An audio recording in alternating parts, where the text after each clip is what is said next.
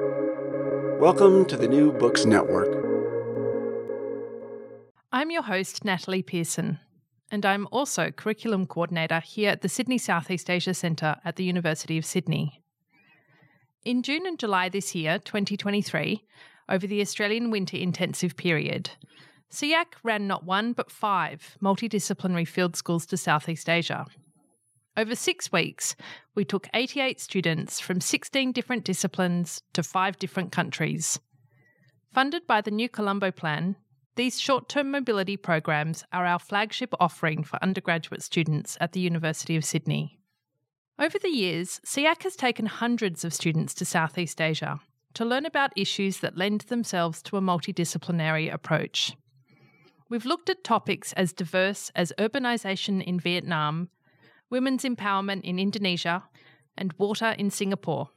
We try to make our field schools as multidisciplinary as possible, with at least three different faculties or schools represented on each field school. The Urbanisation Field School, for example, had students from urban planning, medicine, and development studies. These field schools have a powerful effect on students. They are challenging, demanding, and intensive. They are also immensely rewarding, giving students their first taste of what it is like to do collaborative research and think beyond their discipline. For many students, it is their first time in Southeast Asia. And even for those who have been to the region before, being a student researcher on a multidisciplinary field school is vastly different to visiting as a tourist. Many students continue their engagement with the region through employment, research, or simply through the friendships they made on the field school, both with other University of Sydney students and with local students in country. And there is always at least one student on a field school who has that completely transformational, eye opening experience where their goals and priorities shift and something seems to click for them. Suddenly, they have clarity about what they want to do and who they want to be. We're immensely proud of them, the field schools and the students. So, we thought we'd share some of their brilliance through this special SSEAC series on our five most recent field schools and the transformation that occurs when undergraduates are given the opportunity to work across disciplines and across cultures. In today's Special Field School podcast, we will be talking with students and staff from the Field School to Singapore, which was looking at the COVID vaccination rollout in Singapore. This field school was offered to students from pharmacy, geography, international relations, and health and medical sciences. I'm joined by my co leader, Hoi Kay, and two students, Celia and Jerry. Hi, everyone. Thank you for joining me.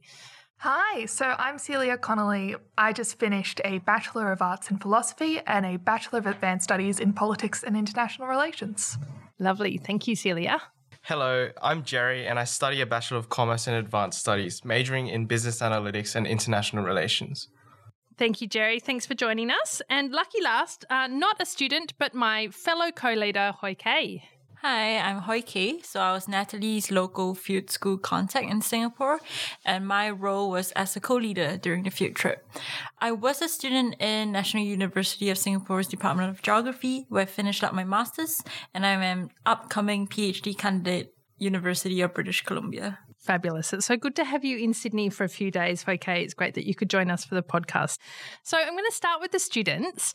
I'd like you to share with us why you applied for this field school and what your expectations were when you first put that application in and got the call back from me.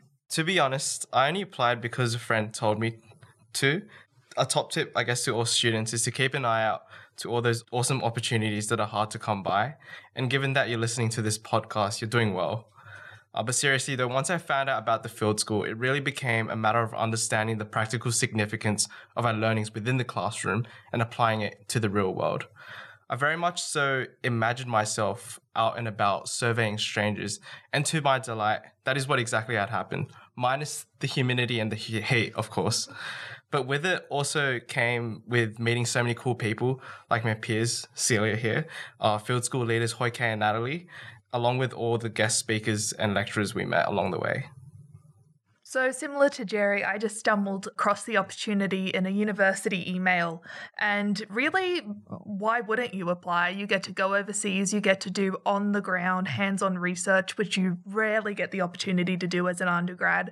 You get this basically amazing opportunity, and not much is asked for you in return. You have to do a lot of work, but it really just all works to benefit you and your academic journey.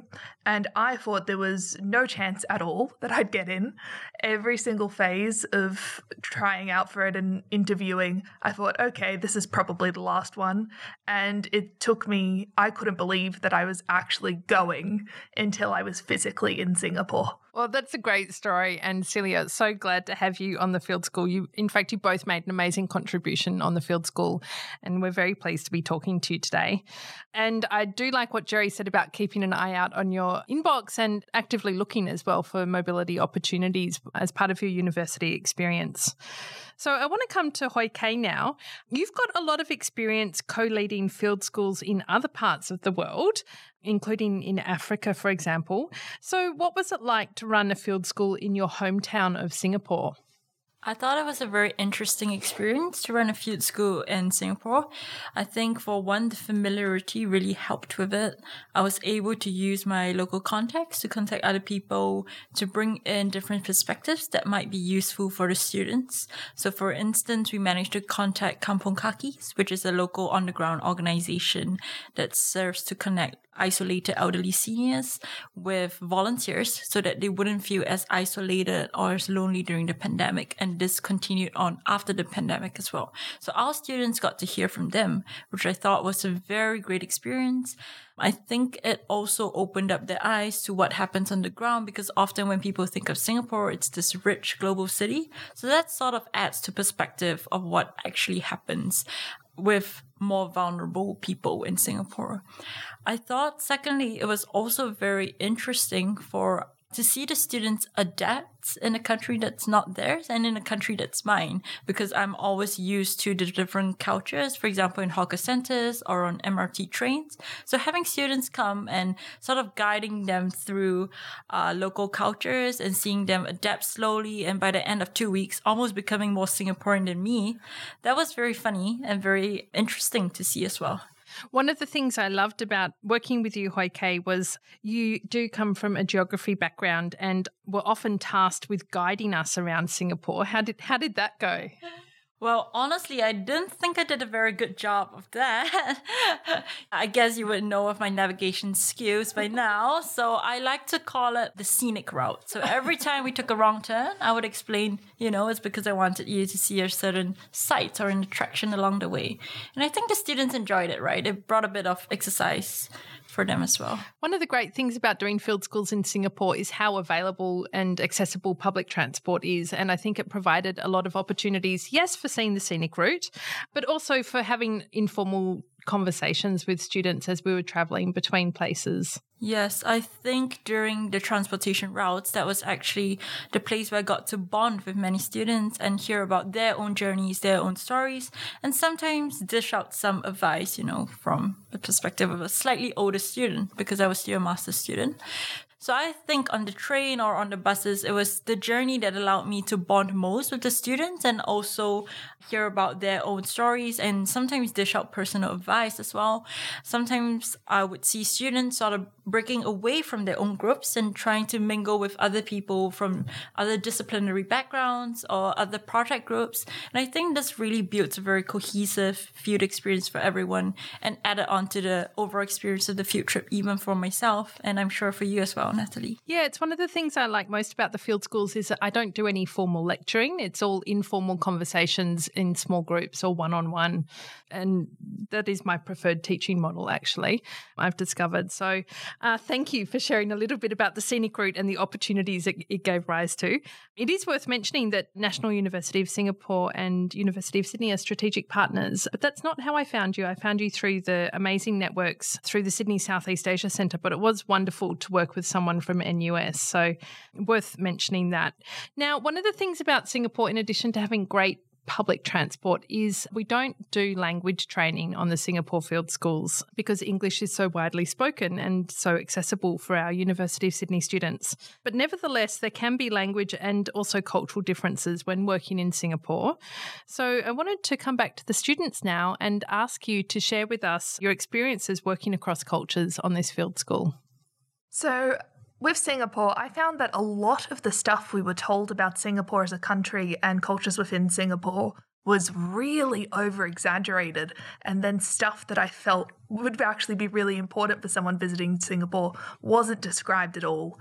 Like just before we left, I had heard from a lot of people that jaywalking is not a thing in Singapore. People just don't do it, and you absolutely need to keep an eye out. I'm not encouraging anyone to jaywalk, but it is absolutely a thing in Singapore. People just don't do it when there are police watching them. also relating back to the transport element, one thing that I was surprised about that no one told me before I went to Singapore was that you cannot eat and you cannot drink on public transportation. You cannot have a sip of water on the train. It's very serious. You will get a fine. And so I think probably the lesson from there is listening to people from Singapore and that have been Singapore when you're out of country is important, but expect to have your expectations changed once you're there. Let me ask you this, Jerry. You mentioned earlier that your dream when applying for the field school was this vision you had of yourself interviewing strangers, which you managed to make happen. So, can you tell us a little bit about your experiences collecting data in the field and the survey that you undertook as part of your research project? Yeah, so much of, I guess, like what I've learned about surveying and research projects have always been, I guess, on the theoretical side. So, for example, most recently for a project for a consulting society, the whole entire, I suppose, focus of the group was essentially finding how could we best engage students as a provider of education for that organization. And one of the ways was, of course, designing the survey in a way that could seek meaningful feedback from students, but also be able to be implemented with the students to be better engaged with the resources that they were providing them. And what I saw on the field school in Singapore was that we would we could directly take these cues from the learnings I had on the project. So for example, that would be ensuring designing the survey so that there were an even number of options so that there was no middle or neutral scale to the responses. So that ensured that all of our responses were in a way meaningful and could be used to determine, for example, if people in community clubs were comfortable with a particular community club for the vaccination process. And all of those things sort of all culminated together in a way, interviewing those people uh, that we met at the community club sort of came down to how could we best take one aspect of what they've said and be able to analyze and identify aspects that we could draw and take conclusions into our research question. And of course, our research question, Celia and I were in the same group. Our question was how community clubs sort of influenced the COVID 19 vaccination rollout in Singapore. So overall, I found that pretty interesting, like really trying to tie together our learnings from within the classroom and different projects across university and actually being able to do it out and about on the field, which was totally incredible. Wonderful. In addition to working across cultures, you also had the opportunity to work across disciplines. Now, both of you have government and international relations backgrounds with other majors and minors thrown into the mix. But you had other people in your research group from quite different disciplines. Can you tell us about your experience working in your small group and what you learned about the other disciplines represented in your group and also what you learned about your own discipline as a result of that group work project? Well, yeah, Jerry and I actually have pretty similar disciplines. We share one major and then we have one major that's different. But even between us, I felt like there was a big interdisciplinary difference the main thing that we noticed in our group, we had a student from pharmacy and another from pharmacology, was research methods was the main thing that set us apart. sometimes that was a point of conflict on the best way to approach things, but most of the time it was an opportunity to teach each other skills that we could use in future projects. And I sort of noticed when we were planning our research that a lot of the ideas I was suggesting were from previous interdisciplinary and multidisciplinary projects where I've been taught different things by different people. And I think it's just a really good collaboration that I've come out the other end knowing how to do all these new types of research that I never would have even known existed beforehand. One of the striking things about your research project was how geographically minded it was, despite yours being the only group without an actual geographer in it. Maybe Jerry could tell us a little bit about the spatial aspects of your focus on community centres. I do note that with the disciplinary backgrounds, they all tend to bleed into each other in a way. So it's kind of, I guess, throughout the process, it was more about learning about how the project itself could be wholly and fairly understood as if like we were all painting something on this really blank giant canvas. And it's not just i guess a task that everyone can complete in a timely manner. And by bringing everybody in we have fresh ideas fresh perspectives. They're all drawn in. But in the process it also renews your understanding of how the overall artwork is drawn. And in this case for us, it was like the geographical perspective, which was essentially how, with the health background and international relations background, I guess it's not necessarily involved in the physical element of community centers itself and how individuals sort of disperse and also come back together and reunite in these places, especially in times of need. In this case, which was the COVID 19 vaccination rollout. And I think that was really interesting because what I felt that I did understand was about the physical geography aspect of or arranging the logistics of the COVID 19 vaccination hubs, but at the same time, also the diplomatic relations between countries in seeking those vaccinations themselves. And also, I guess, the health aspect, for example, mRNA, and also the uh, dead virus versions of the vaccines. So I guess like that all ties together and it really I guess, shown light onto international relations perspective is just one aspect of the whole, I guess, painting metaphor I'm using. And at the end, it really sort of shown through like the geographical aspect does come through in the end through our work. And I thought that was pretty cool. Hoi Kay, could you comment on what you observed in terms of how the disciplines work together on this multidisciplinary field school? Yes, so I agree with much of what Celia and Jerry have said as well. And I think that bringing together people from different interdisciplinary backgrounds, while sometimes might be opportunities for tension, there were greater opportunities to learn from each other. And I think this is very important because it is a reflection of what goes on in everyday working life. When these students graduate eventually, they would have to go on, face real world problems, and there'll be people with different agendas coming in to tackle a problem. So what I found very helpful for the students was that over time they had to learn to compromise they had to learn to set realistic expectations.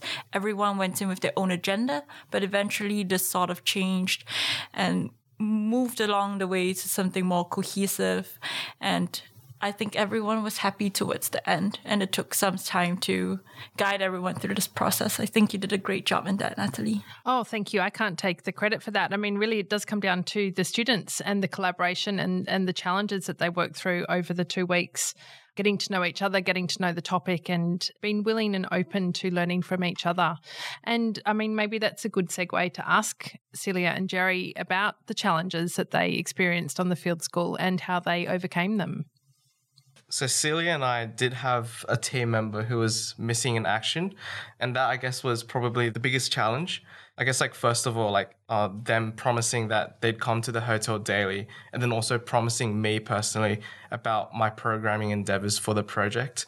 I suppose these things do happen, but at the same time, uh, trust yourself in your own ability and do remember that you do have a network of people that you can lean onto to support you. And I guess yeah, Celia um, and the rest of the team, they were all here to help me out and sort of support my endeavors in getting the programming aspect of the project out there. And I guess that was, in the end, a success. So, our missing team member was obviously a big problem for us, but because we actually managed to develop a good communication style as a team, at least in my opinion, we were able to renegotiate what the roles were, what the scope of our project was, what specific components needed a bigger or smaller role in the total project. And so we managed to get through it, but there was still always some uncertainty on whether the member would end up contributing later or not. And we just had to make a firm decision that we're doing this project without him. And we're just using the disciplinary perspectives of the people that are here because you can't use the disciplinary perspective of someone whose discipline you don't know anything about and who isn't there. But other than that, I think the main problem that I saw a lot of teams face was just pure exhaustion. It is a really tight deadline. It's two weeks to come up with a research idea, litigate and negotiate it with your team members, actually do the research, synthesize the research, and present the research. It is an insane timeline while you're still also trying to enjoy being in a foreign country and having this experience of a lifetime. So, advice for anyone going on the field school in the future make sure you rest. Rest whenever you can, rest at any cost but you'll have fun. Rest early, rest often. And if I may, Celia did take advantage of some of the public transport to to catch a little shut eye from time to time. Yes, that's my best travel tip. Designate someone to watch you. Fall asleep on every bus, every train. Have them tap you when you get off. I managed to not get lost once. Thankfully, everyone looked out for me. but you also drew attention to an important point there where you talked about having to go ahead with the decision to go ahead with your project in the absence of this team member who wasn't a University of Sydney student, I should add. And I think that, you know, highlights the need to work with the resources that you have. And resourcing is something that all researchers face on their projects, whether it's having not enough time, not enough enumerators, uh, never enough money. But you were facing this issue of not enough disciplinary perspectives. So you had to work with that. So I think that's really worth drawing attention to. A couple of final questions. The graduate competencies here at University of Sydney are all about having an integrated personal and professional identity.